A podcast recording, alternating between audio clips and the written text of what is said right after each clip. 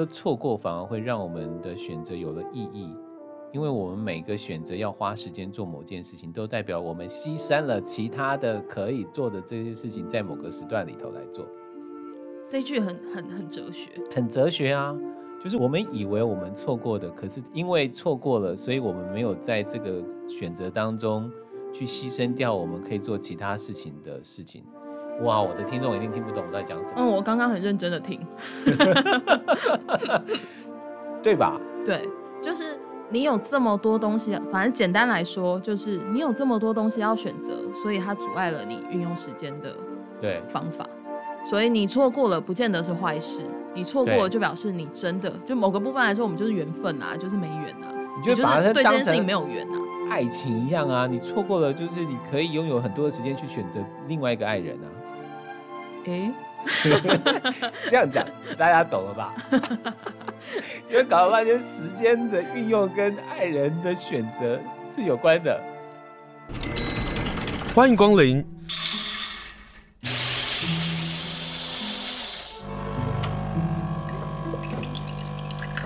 今天的盛情款待，请享用。今天呢，邀请到的是诚品书店花莲远百店的店长苏艺兴。苏艺兴呢，去了一个地方，我要先聊聊这个事。我好羡慕，因为我最近很想要去，不知道为什么一堆人都在谈这个书店。它也是独立书店，对不对？独立书店的定义是什么？这是一个大哉问。小书店。那我你不要让我跳进另外一个。那我觉得它不能算独立书店耶。这个书店叫郭一美书店，在大稻埕，它不算是小书店啊。我们先讲郭一美书店的背后的老板，嗯、就是读书共和国，就是一个呃全台湾算数一数二规模大的、uh-huh. 呃出版集团，然后由他的呃董事长郭崇新先生以他妈妈的名字为。为书店的名字，他在呃大稻城开了一个呃买了 是买了吧？天哪，不知道是买了还是租了一间一一个古宅，应该是买了、uh -huh. 买了一间古宅，然后就是在里面呈现呃，我觉得比较大的主题是台湾风貌、台湾风华的书籍。嗯嗯，嗯，所以你去干了？我去呃前阵子休假回台北的时候去逛了一下，因为毕竟它刚开的时候就是。颇具盛名，然后也时常的办讲座，然后看了那些讲座题目，都想说，哦，好想参加哦。哎，这样让我想到那个捷运中山站之前不是有个书店吗？开幕的时候就引起大家讨论，然后大家都去逛。对对对对对。嗯、然后现在也有另外一个在大稻城的郭一美书店，然后大家跟跟跟跟。对。他这么好玩哦、呃。我觉得我自己逛完有一点心虚，就是我有两个面向的。的感想，作为一个诚品书店花莲原百店的店长的心虚、呃，作为一个卖书人角色，这样就好了。好，卖书人的角色的心虚是什么？逛完觉得哇，这间书店真的好漂亮，然后停下来反思说，这间书店只有漂亮吗？我刚刚只感受到建筑漂亮。哦，这个是一个最表面的感想，但是我必须说，因为它毕竟是读书共和国、嗯、支撑着这家书店的公书跟。呃，书籍选品内容，那当然，我想他们选书的同事，嗯，不管是编辑或者是后来聘请来的同事，一定都是有呃长期阅读的习惯，所以价值上其实我必须说，真的题材是非常丰富的，嗯嗯。但是我逛完出来的第一个想法是，哇，这间书店好漂亮，我觉得我好肤浅哦。是因为书店太美了，夺去了书的价值吗？或是？嗯，被忽略掉书的样貌。呃，我觉得大家会去逛，一定会先被它的有特色的建筑物给吸引。嗯哼，因为它呃，因为大道城有很多的呃建筑物，它其实就是前面是一个大比较呃比较大栋的建筑，后面接着中庭，嗯，然后再接一个比较小的建筑物，那是。以前的呃，以前的，比如说做生意的人家，嗯、前面这一栋就是拿来开餐厅，然后然后做生意，然后中间天庭，嗯，后面才是主人自己、老板们自己居住。因为台湾的发展到了台北的时候，就会形成这个样子，所以大道城那里的呃砖式洋楼，就非常漂亮。它不是只有一个楼面而已，就是正面的样子，后面还有一个小庭园。所以郭一美书店是连后面的庭园都包括啊。对，然后哦，那我知道了。然后他把呃，他当然还是有卖一些咖啡什么的，嗯、一些小小轻食餐饮。那他把这一块挪到是第二，就是后面那那一栋。嗯哼。那后面那一栋，呃，当然他整个就是把古宅整修的非常的完善，然后再加上呃，他们设计的一些。就是蛮符合古宅风格的书柜，嗯，就是整体让人觉得，呃，它的室内设计跟装潢的部分做的非常的好，所以一开始一定会被这个吸引，嗯，然后所以我就有点惭愧，我出来的第一个想法是这间书店好漂亮哦。作为一个 卖书人来讲，是你应该看的是他如何去设定主题，如何去分类，如何去。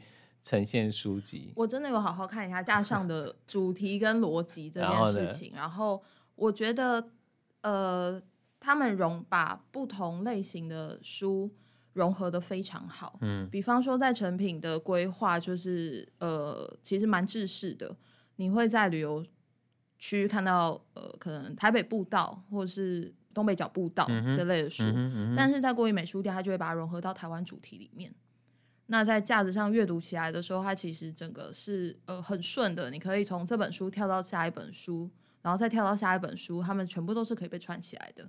但呃，成品有比较多制式的划分法，所以那样子是当然是方便呃我们从业人员比较好找到书，跟目的性比较高的客人可以这样逛。但我觉得郭一美书店不是开给目的性的客人，它是开给想要。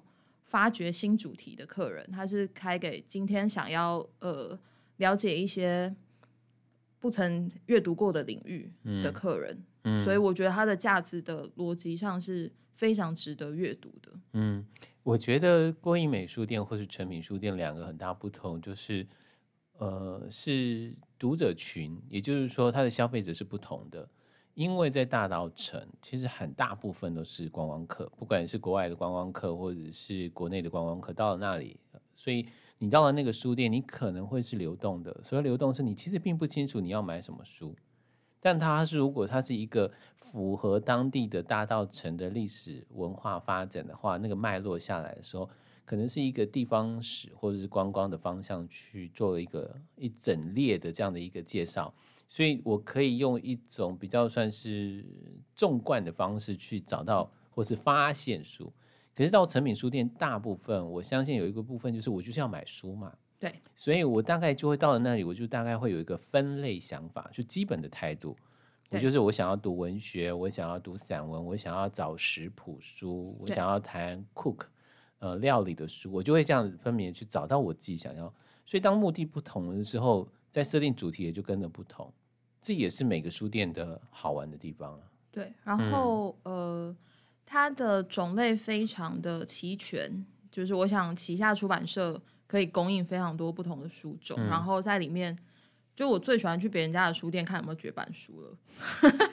欸、我现在也养成这个坏习惯，对吧？比如说到时光书店，我也会去找找看，有一些绝版的书，绝版书我就忍不住把它买下来。对啊，如果是以从业人员角度，就逛书展也是一样的角度。嗯我就会去看说，哎、欸，这本书我架上好像没有了，嗯、应该要把它补回来。类似这种，因为每天进的可能是十几二十本，一年一个月下来就是几千本，那卖掉补不回来，哦，客人都会觉得卖掉怎么不补回来呢？但补回来我们就炸了耶！卖掉补不回来的书还是，可是这是我们对成品的希望啊，你知道，就是对啊，对于小书店的希望跟对于成品的希望其实不太一样哎。嗯、比如说我常。不管是在台北或在花莲，我要谈一本书，可能临时这书有出状况的情况之下，我就飞奔到台大书店，然后去买书。嗯嗯、我的认知就是我要什么书，台大，嗯，嗯就成品书店一定会有。嗯，对，对，但是毕竟空间有限啊。嗯嗯嗯，所以呃，书展或者是在其他。呃，其他店面，不管是成品或是其他独立书店，我都会去看一下，说，哎，这本我把架上好像没有了，这本好像应该要订补进来，嗯，大概是这个方向。如果是从业人员角度，但我那天逛完就是心情很好，之余又有点惭愧，想说啊，我只看人家人家漂亮的地方，这样就足够了啊。对于郭一美书店来讲，他也开心啊。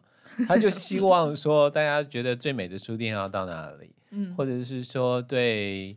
呃，我觉得有一些具有设计感的书店就要到重本书店，嗯，嗯类似像这样。现在台北真的是好可怕哦，台北、台中陆陆续续有好多小书店，应该对于诚品书店有很大的压力吧？哎、欸，我真心我觉得过一美书店建立了一个很好的典范，就是我们来呼吁一下，比如说远流啊，或者是时报，其实也可以开一家自己的书店哎、欸。因为我觉得每一个出版社自己都会有呃选书的方向，因为这些选书的方向都是对里面的编辑或者总编辑设定出版社的路线。那每一次都要在书展的时候呈现，其实是看不出来的。我觉得大家应该把自己的特色都展现出来。嗯，然后在营运上或许会有一点点辛苦，但是它可以让更多的人想要就是想要投身书店业的。人不见得只有成品可以选，因为我现在这样讲好像不太对啊。你确定你要让你的老板听到吗？但这是一件好玩的事情啊，因为这真的呼应到台北国际书展啊。就是当这么多的出版社在里头的时候，其实选书或者找书是一件很困难的事情。但往往就是我我就去时报走走，我就去大块文化走走，我就去共和国那里走走，因为喜欢读书的人大概可以。简单的分类说，这个书大概会是在哪个出版社，就有有一个基本概念呢、啊？对，嗯嗯。因此，我们到国际书展是可以这样子做法嘛？可是，国际书展有没有可能拉到这些小书店，或者是出版社能不能成立一个小书店，让这个阅读的风气能够被更扩散出去？这是一种另外的想象。站在读者的角度，当然是书店越多越好，嗯、因为你随时可以。接触到书本身，当然你随时可以接触到网络书店，可是呃，翻阅纸本书跟由活生生的人，嗯、而不是电脑运演算法去凑出来的主题，我觉得还是蛮值得一读的。嗯啊，对你说到这个重点，就是作为一个书店的选书人，他们会怎么选书，如何设定主题，如何在架上呈现出来，这也是逛书店的乐趣啊。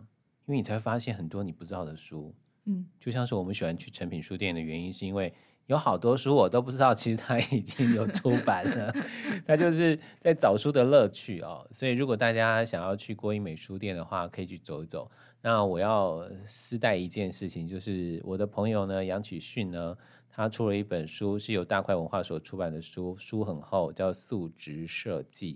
我得承认是这本书我还没有买，但是这本书呢，将会在过益美书店举办一个月的展览后，他会选出了七十本书、四场的讲座，大家可以去看看，因为他得过几次的金蝶奖，他把他的设计书的这样的一个设计呢，呃，出版了书，所以大家可以去，因为你参加他的讲座还可以获得海报哦。好，这也是一个讯息，大家大家可以。像我相信过益美书店也有这样的一个讯息啦，欢迎大家去大道城走一走，记得去吃那里好吃的面。好，这是题外话哦。对，还可以拜那个耶，霞海城隍庙。对，哎，但题外话，你知道我要讲一下。对啊，都讲拜了。对，但题外话，这样可能会亵渎一些神明。因为我觉得霞海城隍庙太忙了，大家可以去龙山寺拜月老。听说龙山寺月老的成功几率。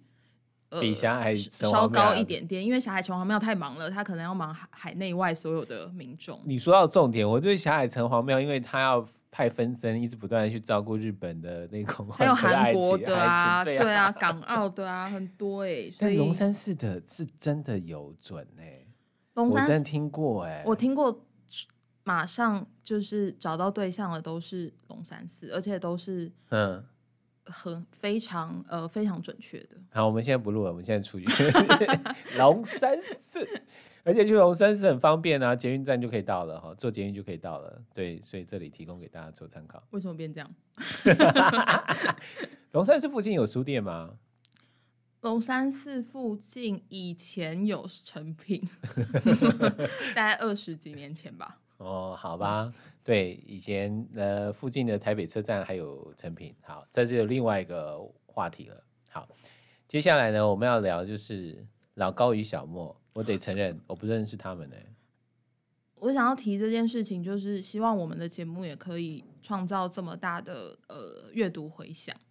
就是 你想太多了，你 呃，我自己也没有在追那个 You 呃 YouTuber 频道，uh huh. 然后但是某呃前阵子某几天，就是一直有客人来陆续陆续的询问，就是《与成功有约》这本书，但这本书已经出版好久，好久哦，好久，他在二零二零年出了三十周年全新增订版，你看有多久？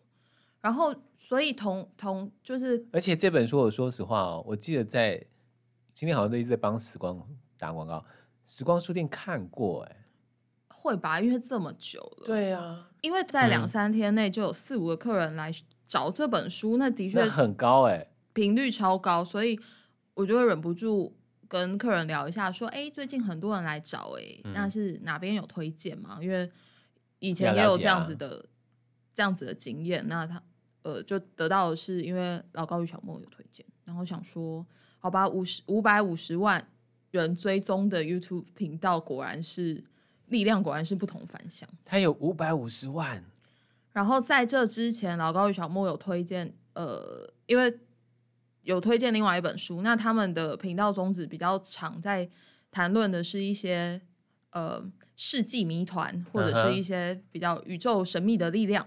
大概是往这个方向的，所以之前有介绍一本书，然后迫使他上唱成品的畅销排行榜，而且好几周、好几个月的是《海奥华预言》这本书。嗯哼，所以真的是，呃，我们也期待《与成功有约》这本书可以一直 永永垂不朽。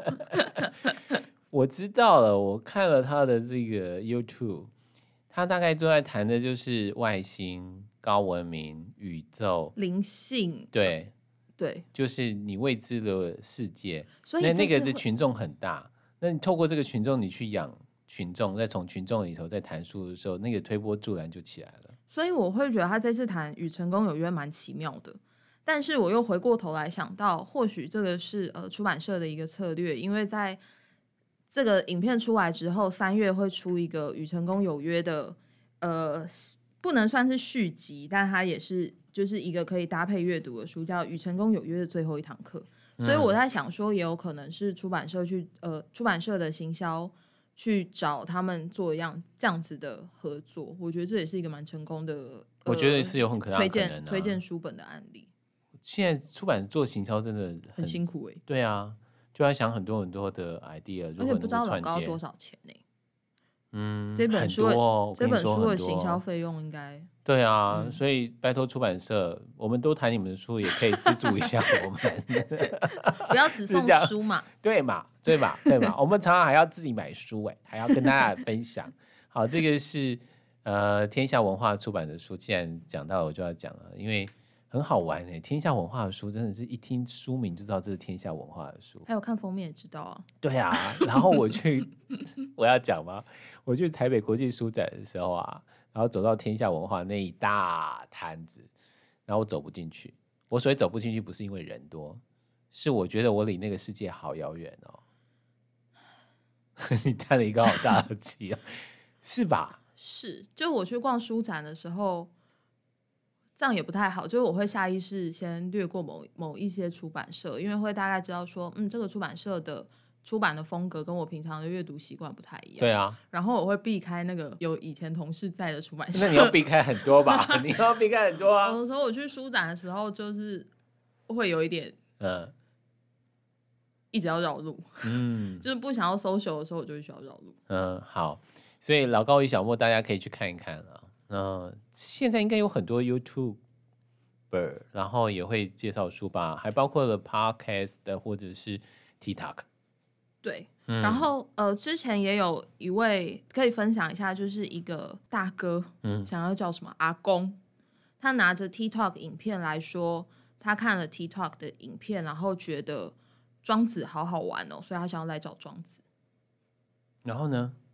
然后我们就推荐了他几本比较简单易读的庄子，这样子，哦、我觉得其实很不错哎，嗯，就是大家。就是他，他们透过一两分钟的这样的一个长度，哎，一两分钟吧，没有几秒吧，没有到一分钟。听到我们是不是很落伍？我们说不出来，因为我没有太看。我记得 我看到一个新闻，是有一个女儿帮她老爸卖书，因为她老爸自己写书，然后就大卖，你知道？就是女儿在 TikTok 上面录了一个小小小短片，介绍她爸爸的书，只做十六秒，哦，对对对对，你看我们做三十几分钟跟做十六秒，我们现在就不要录了，不要录，我们还是很认真的想要跟大家来分享一本书，特别是在放假的时候，还蛮适合在放假的时候来看这本书。这个书名很有意思，老实说，我看这书名我一直搞不懂他到底要干嘛。他说人生四千个礼拜。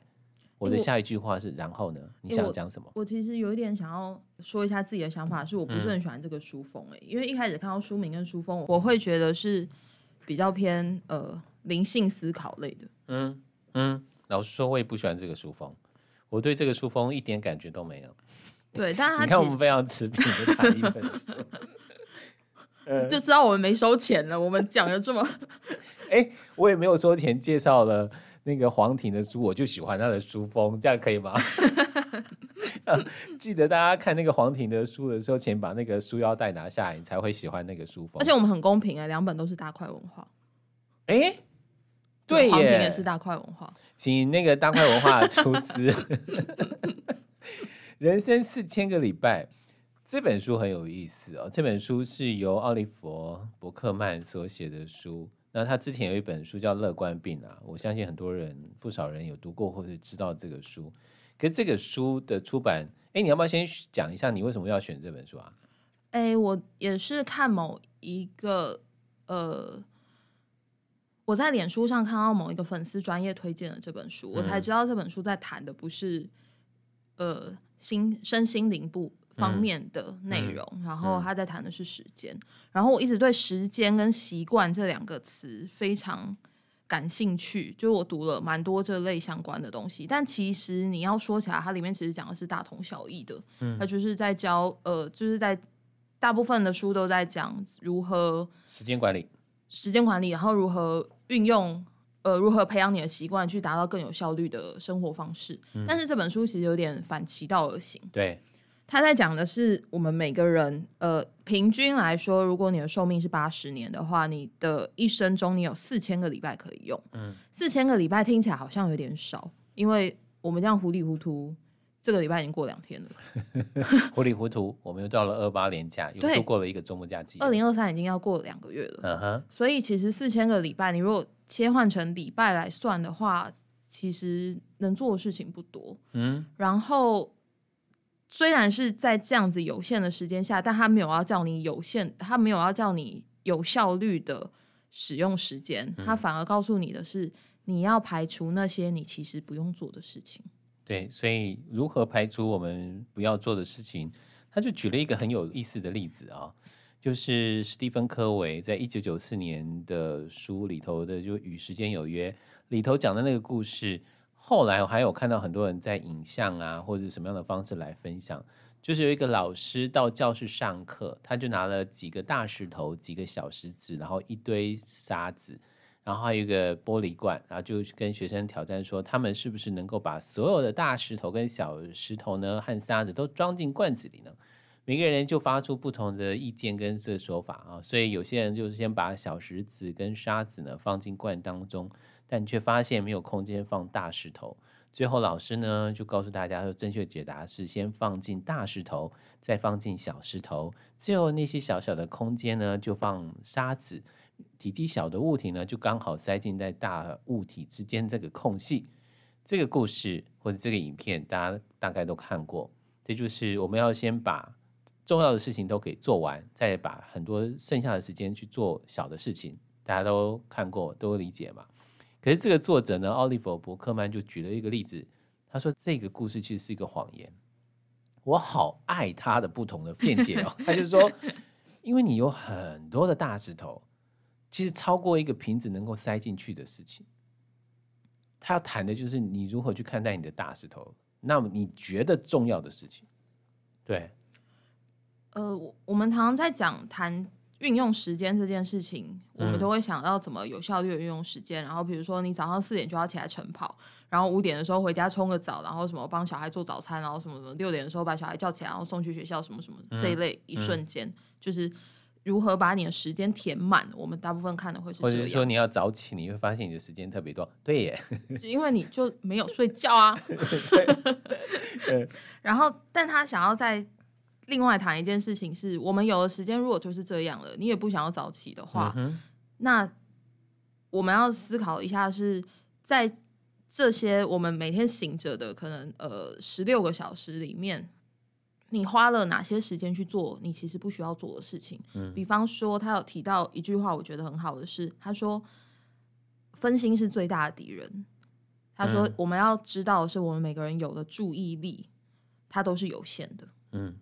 所以，呃，在谈很多不管是习惯或者是时间管理的时候，他都会提到说，社群媒体跟呃讯息还有 email 里面常常提到 email 这件事情。嗯、就是、对，他先指责 email 占据了我们的太多太多的时间。他说，如果你回得更快，他们也会回得更快，所以你就越来越多事情要做，有很多事情是自己创造出来的。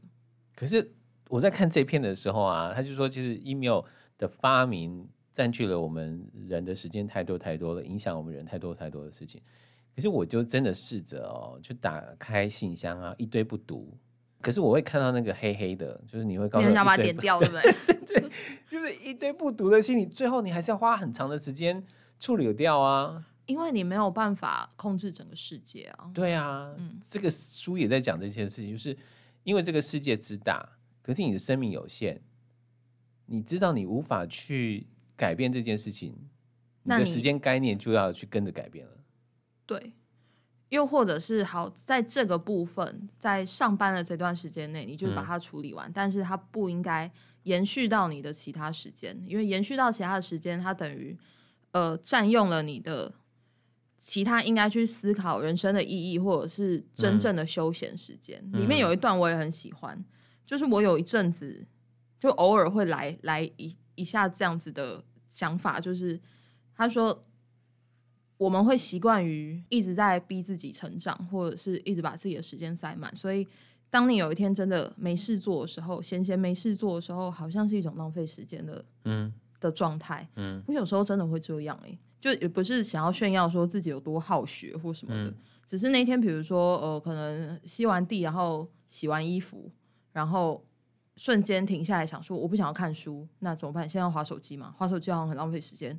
那想要干嘛？就是会处在一个我没有办法让自己闲下来，我一定要去找一个好像有意义的事情去做。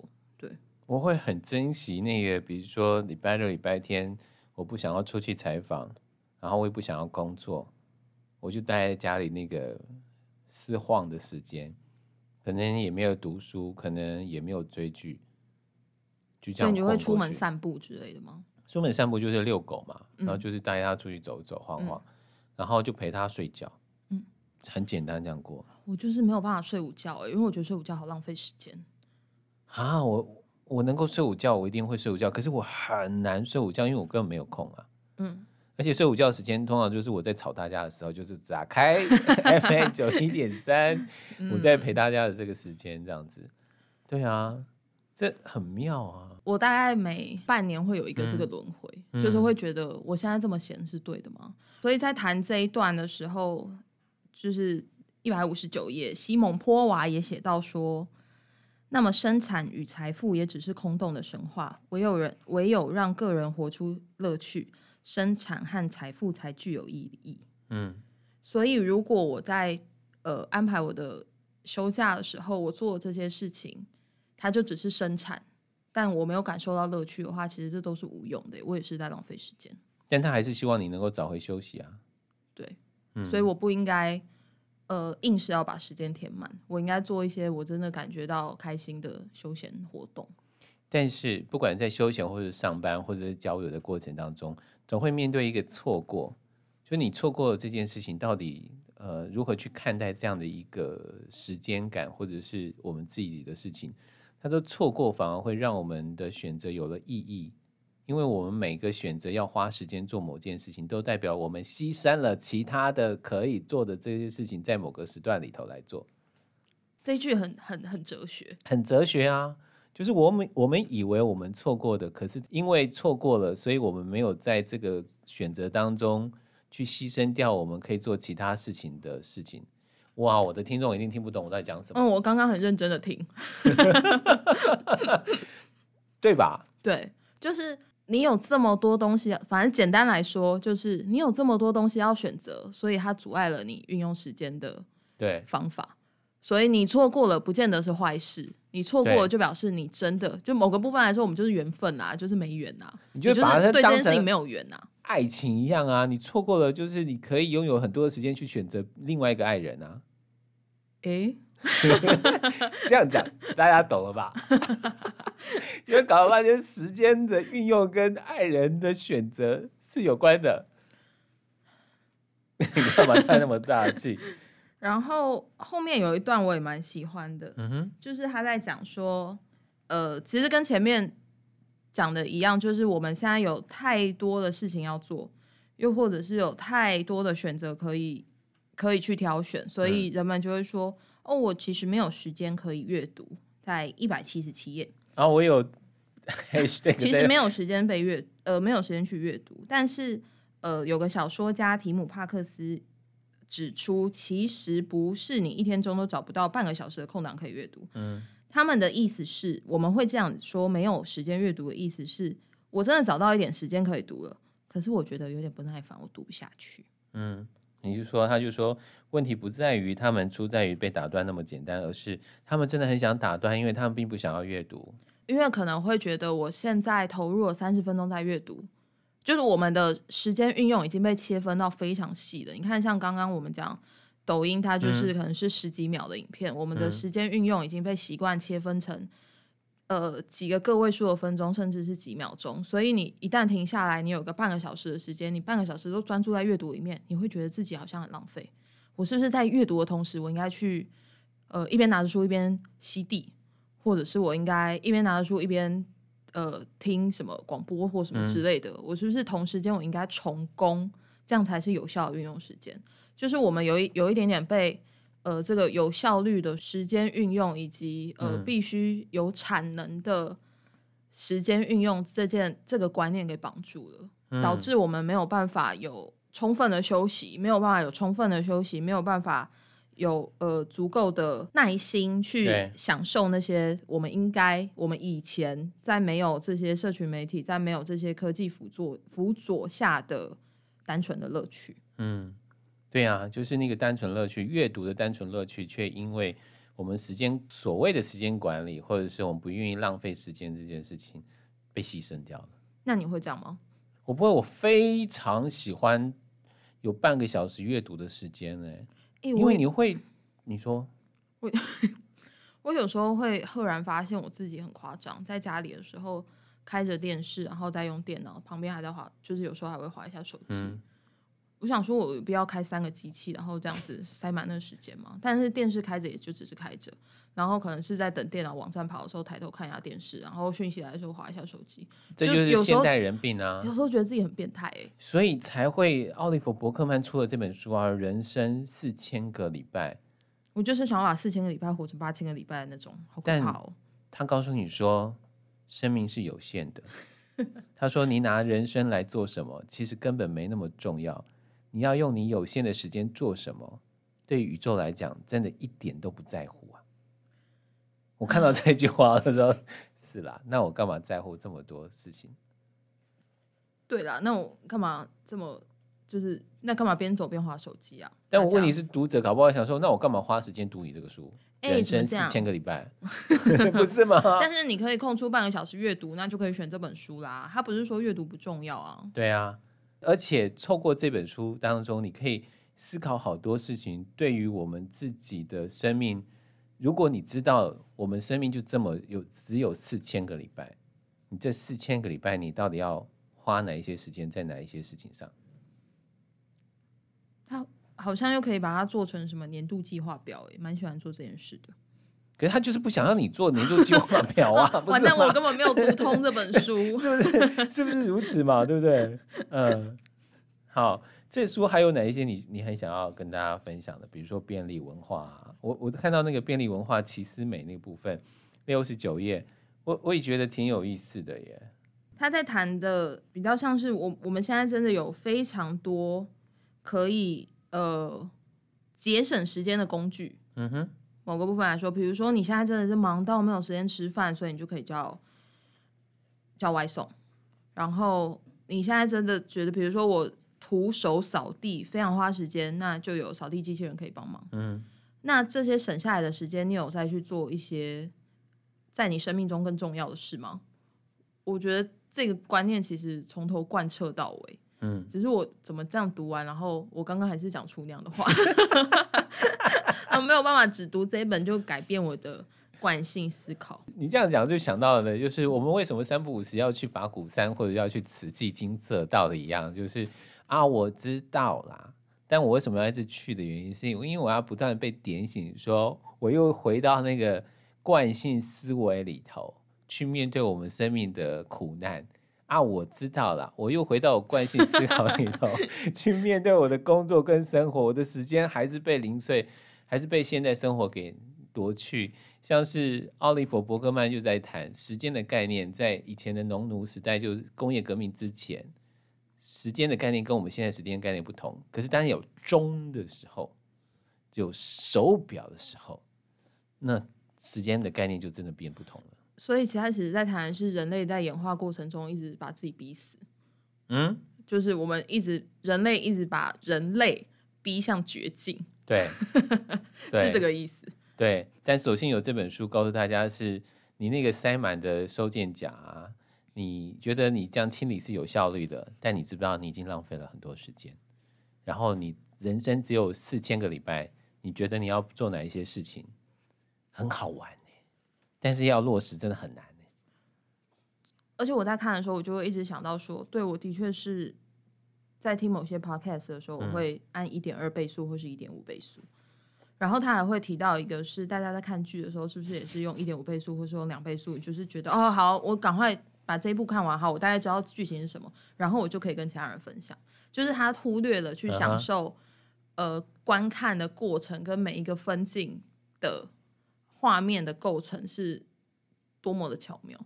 我以为大家看剧都是慢慢一分一秒的看剧。有一天有一个朋友问我说。哎，你也看完了？你应该也是用一点五倍的方式来看嘛？我当下就不知道怎么回答他，因为我想说，为什么要花一点五倍的速度看一个剧啊？我后来才发现，好多人这个样子，我才发现我原来是个怪胎啊！就像有些人会是，比如说看东野圭吾，嗯，前面大家知道故事之后，马上就翻结尾，想说，哎，中间那些才是作家厉害的地方啊！但他就是因为。只想赶快知道结局，而、uh. 而忽略了其实中间的阅读过程会带来乐趣。嗯，就是我觉得大家可以先从这一点开始反省啦，先不要按一点五倍速，先从一点二，然后再慢慢回到一。你说回去的时候是这样子，就是你因为你开始回到一，你会觉得天哪，好慢哦、喔。嗯，对吧？你先回到一点二倍速试试看。嗯，好了，今天跟大家介绍说奥利弗·伯克曼这本书。去想想，我们是不是一直期待的，或者是逼自己要完成每一件事情？那如果不是这样的话，你可不可以找出你的大石头？你可不可以呃想想，时间不是用来掌握的，因为你要先告诉自己，我的生命是有限的。当理解这件事情，当理解我人生只有四千个礼拜的时候，我们对时间的概念是不是又可以重组？今天非常谢谢诚品书店原百店的店长苏艺兴，谢谢你喽，谢谢，拜拜，拜拜。